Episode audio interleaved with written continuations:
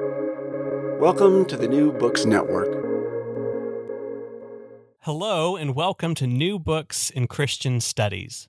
I'm your host, Ryan Shelton, and today it's my pleasure to be joined by Madeline Pennington, author of the new book, Quakers, Christ, and the Enlightenment, just published this month by Oxford University Press.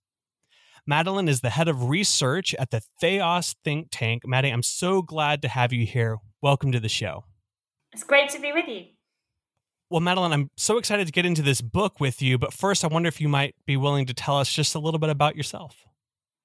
Yeah, sure. Um, so, as you said, I am currently head of research at Theos, which is a think tank looking at um, essentially the relationship between faith and society. So, we have a, a broad Christian basis uh, but we really are looking to enrich the debate around faith and society, which is so often um, misinformed and simplistic. We're really thinking, you know, diversifying the range of um, pictures people have of faith in the public conversation. I think is really important. So that's what that's what I'm doing now.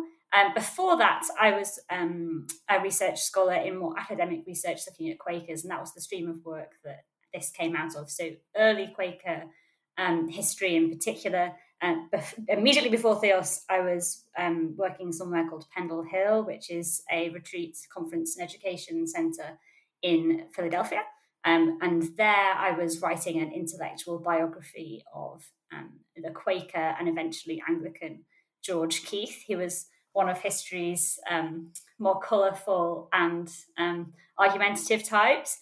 Um, and that was work that came out of the book that I'm here to discuss today, which is really about the relationship between Quakers and um, other Christians in the 17th century and how that impacted Quaker belief. Well, that's wonderful. Um, you know, just to get us into this subject a little bit, uh, who who were the early Quakers? Um, tell us just maybe a little introduction into their founding and and what initially set them apart from other early modern um, kind of revolutionary uh, England uh, Christians. Sure. So the Quakers came out of a really turbulent time in England's history. It was um, just closing up the uh, English Civil War, and there were lots of radical groups popping up the Quakers emerge in the north of England, um, various different um, sort of pre existing groups and some extras as well, um, basically not happy with how things are in the established Church of England at the time. Um, and they um, largely um, rally around this unifying spiritual breakthrough of a man called George Fox. Now, that even giving that story sound, to me feels a little bit ahistorical because of course, there was not just one person, and Quakers are still don't have formal leaders. That there's this um, idea that we abolished the priesthood. In fact, uh, Quakers like to say, no, we abolished the laity, um, and in, and so there's this sort of radical taking it to its extreme interpretation of that Protestant idea of the priesthood role believers, which is basically um, this feeling that anybody can have a direct relationship with God and um, don't need human intermediaries. Um, in terms of how they initially come around and Fox's own spiritual breakthrough, in fact, it was the result really of a sort of drinking game gone wrong in this kind of weird mix of teenage angst and um, Puritan angst that he was. I think he was 19 at the time, and he was in the pub with some other Christians, and they said, "Oh, whoever um, can't drink this, has to buy the next round. And he said, Well, if that be the case, then I leave you, left his money on the table, and that flunked, flung, flung, flung, flung him into um, existential despair. And he left, he left home, he became a traveling preacher, and then um, had this realization quote, there is one, even Christ Jesus, who can speak to your spiritual condition. And that sense of Jesus coming to, to teach his people himself quite quickly and develops into the sense that we all have this inward teaching light of Christ. And that's the sort of central belief of Quakerism, really, that, that is the sort of unifying force of all of these pre existing unhappy groups. That's right. And so you, you started to touch on this a little bit already, but um, we'll come to this really important idea throughout your study, which is this figure of Christ, this Christology that really is a major theological driver um, in the development of Quaker theology. But a, a big part of your argument is that the way that historians have been telling the story about the way Quakers developed their uh, their religious beliefs and their social practices you, have found that the historiography or the the storytelling of historians has been a little insufficient. What's the main problem with the way that historians look at Quaker development, and and what are you suggesting is a better alternative? So um, the the book started with a question, which is really the central question of early Quaker historiography, which is why did Quakers change? So I've set out this view of, um, you know, this very personal spiritual experience, and over time they become what is essentially, you know, like any other religious movement. It has um, set leaders, it has lines of command. It not spiritual authority lines of command formally, but they do have ministers.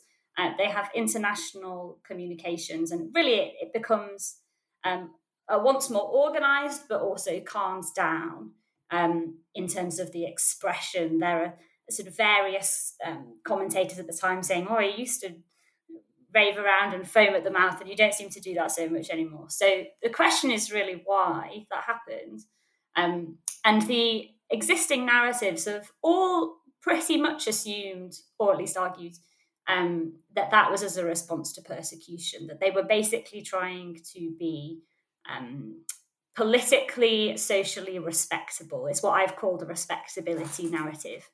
Um, there are there are problems with that. There are unanswered questions with that, and I set out um, in the book some of the ways in which I think that that is inadequate in terms of the timing of those changes, the type of those changes, um, and the, really the nuances of what's going on. Um, but there are also various reasons why that kind of um, that narrative has taken hold. And I think above all, it's this sense of, uh, which is basically kind of swallowed whole early modern stereotype that nonconformists were basically anti-intellectual, illiterate, um, didn't really have much of a mm. theological sophistication of their own, um, and actually there were reasons why the Quakers wanted to push that view. They were saying, you know, we're just simple folk. We're being taught by by Christ Himself. Um, there were also reasons why pretty much everybody else wanted to push that view as well, because um, everybody else was trying to be in the in crowd as the boundaries of the um, established church were being set, um, and that was it was a very very um, fluid time religiously. Um, so there's this sense that all of these changes were caused by persecution, but in fact, um, it doesn't seem to work. And I've said, well, if we just look beyond this stereotype of nonconformists as not really having theologically sophisticated position, um, then actually looking at their changing theology, and particularly their changing theology in conversation with others around at the time, actually maps much more accurately onto those changes. So it's really about saying, or the sort of um, the labels I've had in the book, which um, of course there is some sense in which they want to be respectable. You know, people are not just these silos, and this is relates to my work in Theos as well. Like we're mixtures of theological beings and political beings and social beings. But but it wasn't just that they were trying to be respectable, and in fact they become in some ways less respectable over time. Hmm. I've said that what they're trying instead is to bolster their theological reputation. So their core claim is, is a moral um, protest. Think back to George Fox in the pub. It's a moral protest against what Christianity is doing at the time and and they are saying no we are the true christians. We are the true church. Now if you're going to claim that you're the true church you really need to not be heretics. So um, they are really trying to refine how it can possibly be sort of um, well orthodox is such a contested term but possibly be acceptable to believe that christ has come to teach his people himself and that this is a claim you can get behind if you are a good christian um, and so that sort of process of theological refinement is not the same as just a process of political refinement. They look a little bit different. Sometimes they look similar, but sometimes they look different. Hmm. And that's really what the book is trying to trace. Yeah, it's a really compelling argument, and the the main theological locus or the, uh, the, the center of the theology that's really driving these developments is around um, their Christology, as the title suggests, Quakers, Christ, and the Enlightenment. And and you you call out how Christology was really the big issue of the Protestant Reformation as a whole. Could you elaborate a little bit on how Protestant Eucharistic debates help us situate the Quakers in their um, their Christology and their metaphysics? Sure. So there was so much going on, of, of course, in the um, Reformation, but a really key issue, which not only was a core issue for um, Protestants in general, but also was really the dividing line between Lutherans and Reformed Protestants, um, was was about the nature of Christ's presence in the Eucharist and whether that was a real presence, whether we describe that in spiritual terms, in material terms. You know, there's sort of huge, very nuanced and detailed debates about that in the 16th century. And then, um, in the course of sort of me thinking about changing Quakerism, I think one of the things that really struck me was that actually so many of these debates are actually also arguing about the nature of Christ. Um, and even the arguments that are not arguing directly about the nature of Christ, those really famous, you know, ask someone who doesn't know about this period, you know, who do you associate with the 17th century? Someone like Descartes. And that's sort of th- those issues around sort of, you know, what is ultimately real, you know, is it, you hmm. know, the body, matter, mind, whatever it, and in a sense, Christology is sort of applied metaphysics because it's really about how yeah. does spirit and matter um, relate. Um, I'm aware. I'm, I'm not saying that that the soul and God are the same. There, I sort of almost walked into heresy, but but these are the same kinds of issues going on, and um, really, what I've said in the book is that you know we, we shouldn't really disconnect these things. Actually there's this huge issue that is very well known very well rehearsed going on at the center of the reformation. And then say like 200 years later the enlightenment's really getting going. And in this middle period actually a lot of these debates are, are quite clearly the same kind of issues that have been destabilized in the reformation and really people trying to piece back together the certainties and, of course, the really tricky thing about Christology is that it maps onto both sort of philosophical end debates, that kind of, um, you know, what is ultimate reality? What's the relationship between spirit and matter? What's the relationship between human and divine? There's that. There's also those political debates and the issues of authority and, and who can I listen to? And the Quakers, then both sort of come together because they're saying, no, Christ is the ultimate authority. Therefore, I'm not going to listen to anybody else. And they're a threat. They're a political threat because of that. Um, but that's a Christological claim.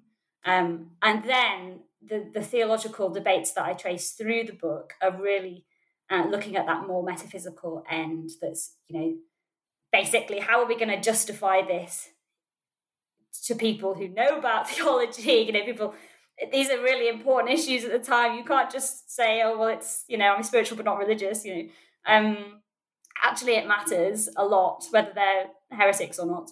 Um, and and the the core part of that debate for me is really um, who is Christ? Is is Christ that historical um, person, the, the risen Christ, or is it um, is Christ a sort of spiritual principle?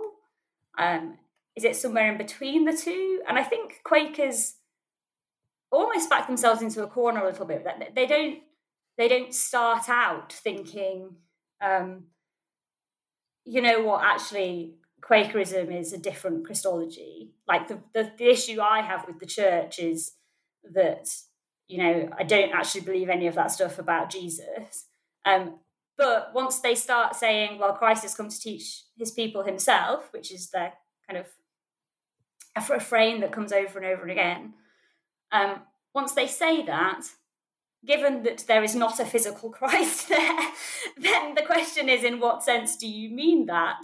Um, and they say things like, for example, well, the flesh is just a veil, which, of, which of course is not. Um, you know, if you believe that human and divine elements of Christ are in a, a sort of true union, then you can't just strip away the human elements of Jesus' identity and say, well, that was that was just a disguise. You know, that these are these are well rehearsed heresies throughout Christian history, and they find themselves stumbling into them. And I think the fact that they pop up again, you know, they're not trying to be heretical, but these things are quite pervasive and um, at key moments in our history when things have become a bit agitated, we see them pop up again because people are sort of um, protesting against something else going on in society, and it's an overcorrection almost, if you know, if you want to look at it that way. Um, so, so really, they're trying to grapple with that central, you know, how can we still remain Quakers? We really feel like we've had this wonderful experience. You know, that's that's not actually even an intellectual position. This is a, a sense of God in their lives. Um, but now we have to explain ourselves.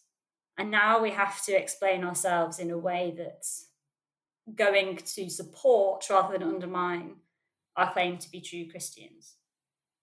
Broadly speaking, they do that over time by focusing less on the spiritual and trying to find other ways to affirm yes, of course, we believe that Christ's body was important. Of, of course, we believe that, you know, um, his death on the cross atoned for our sins as well. That this is the connection between that and what's happening now. I wonder if you might um, comment a little bit about this this thread that gets drawn out um, throughout your study about the the Quakers' role in the early Enlightenment, which you've touched a little bit on with with bringing in kind of what people automatically associate with uh, 17th century, you know, metaphysics, applied Christology. Um, but you, you make the suggestion that maybe Quaker uh, role in the Enlightenment has been maybe a little bit over egged in the historiography. What, what what kind of are you getting at there when when you see that maybe historians have made too much of this um, secular Enlightenment impetus as opposed to a more theological um, motivation? So um, I think that, I mean, there is this whole other thread going on in the book, which is basically we need to think about theology in our historical explanations. Yeah. And an example that I use there is um, John Pocock talking about how the early Enlightenment in England can be seen as a sort of secular rationalization of spiritualism. And he uses the writings of Gerard Winstanley, the digger, to talk about that. And um, looking at Gerard Winstanley's writings, in fact, although he is talking about reason and spirit, and there's often this sense of, you know, radicalism in the 17th century is either sort of rational excess or it's spiritual excess. He says, you know, when he, when he's talking about um, the reason and spirit in his writings, he says things like, well, some people may call him the Prince of Peace, but I call him reason, for example. But that's that's talking about Jesus.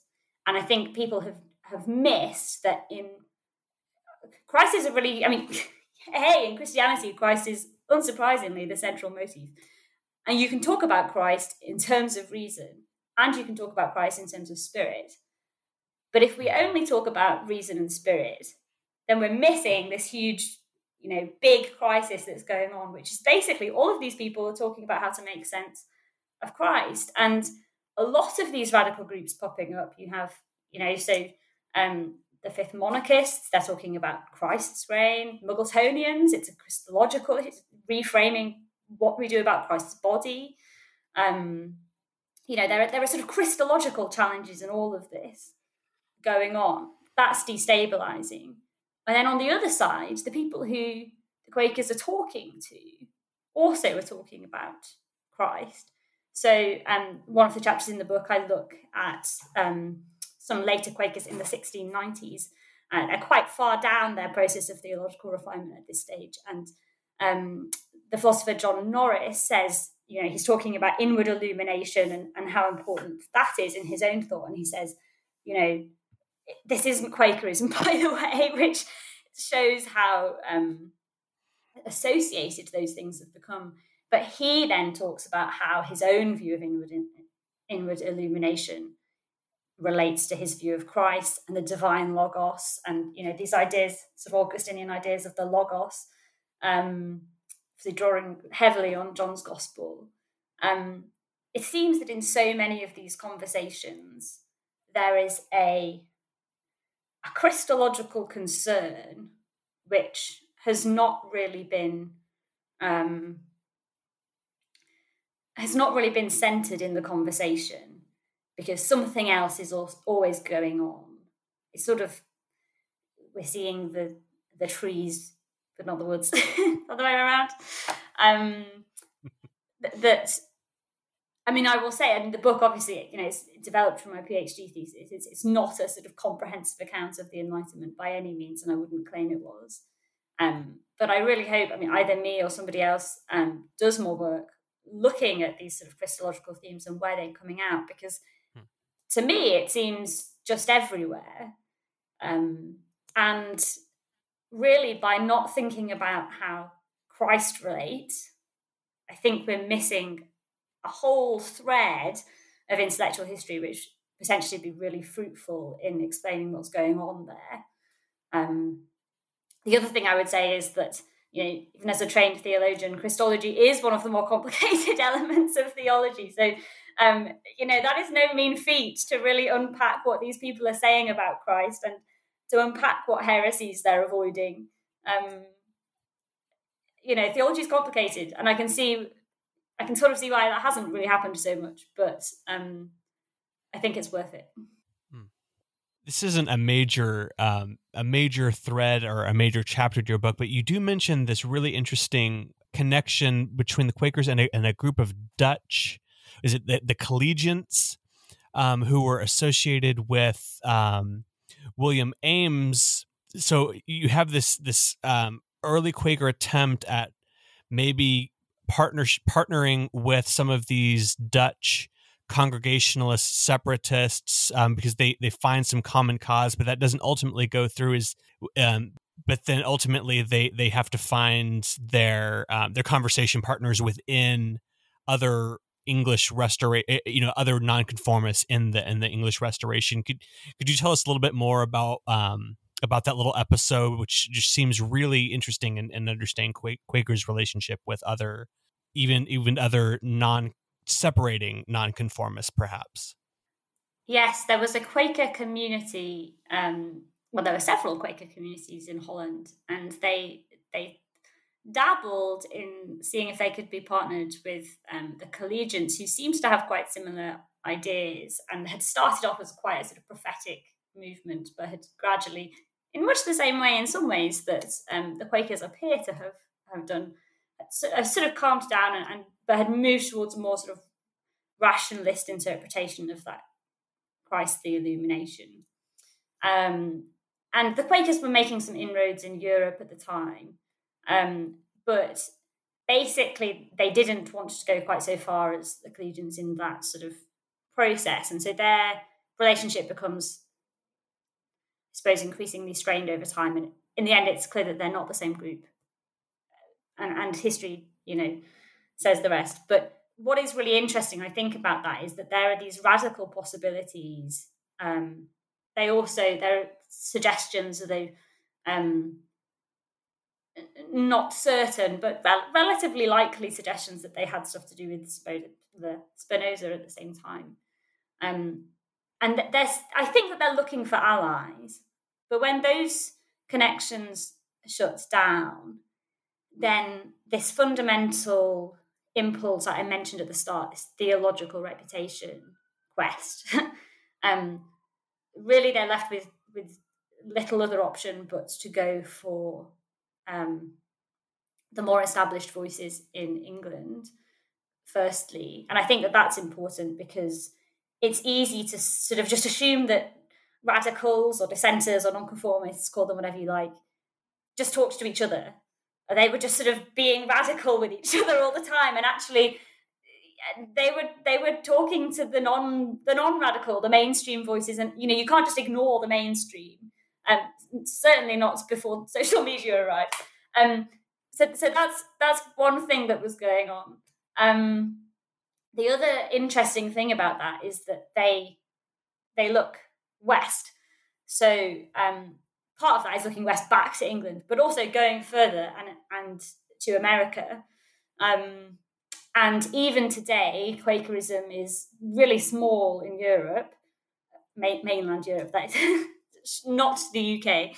Um, there, there are some pockets of Quaker communities, but it's it's not huge. But it's really big in America, um, and I think partly there are, there are other reasons for that as well. I mean, that is also partly to do with escaping persecution and setting up Quaker colonies and, and all that stuff.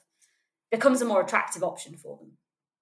Um, but it's it's partly this shutting down of the sort of more radical possibilities, and I think that there is um, there is something about Quakerism surviving, and it's it's one of very few of those more radical movements in the 17th century that did survive, which is really all about the theological debates that I've traced in the book, because basically it's them not being content just to speak to the radical voices. They, they are in conversation with really the hard nuts to crack, um, much more so than is is ever really accepted. That's right. And so, Maddie, you trace this um, the story of, of this early Quaker experience, this theological pressure to start to to, to Christianize or to to maybe conform to the more um, accepted orthodoxies. Uh, but then towards the end, you you know that you bring up this Keithian controversy where with all this pressure to to you know quote unquote Christianize or just become more more palatable, they still have um, to maintain uh, an identity as Quakers and and their distinctive um, flavor of of Christian piety. What does that controversy show us about the limits of the pressure to theologically conform?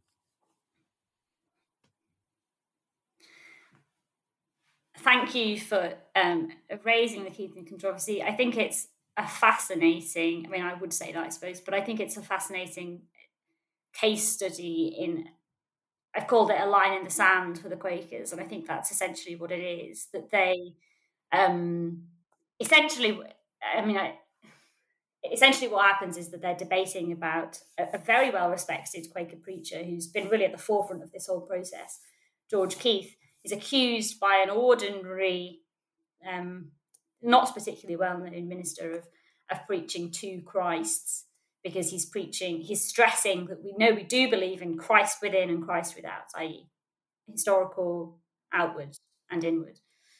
Um, and that sets off a massive chain reaction that basically means the Quakers can't just be working this out at an elite level. They need to be um, really grappling with this stuff as a movement and to establish what they really think on it.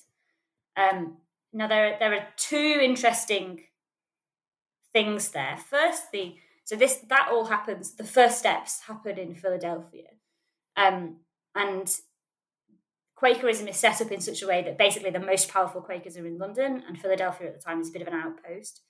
And when the Philadelphian Quakers are writing back to London what's happened, they're, they're very, very keen to say, you know, basically, first things first, we do believe all of this stuff, i.e., you know, the incarnation, the creeds, the, not the creeds, because, well, they do believe the creeds, but Quakers would call that a confession rather than a creed. It's another story. Um, so they, they do believe all of this. And that is the main important thing. So it does show that the whole movement has recognized the importance of having a strong theological reputation. On the other hand, they are concerned that what uh, George Keith is preaching undermines what they call the sufficiency of the light, which by this point is essentially the kind of core Quaker doctrine, which is that all we need to be saved is is the light within. Now that that that isn't just complete relativism, or you know, that's not just a modern kind of wishy washy idea. When the when the light within is Christ, they're still saying you need to be taught by Christ to be saved, but that actually that can happen without outward teaching. Um, and and so they they privately argue that even when they're publicly still trying to look respectable.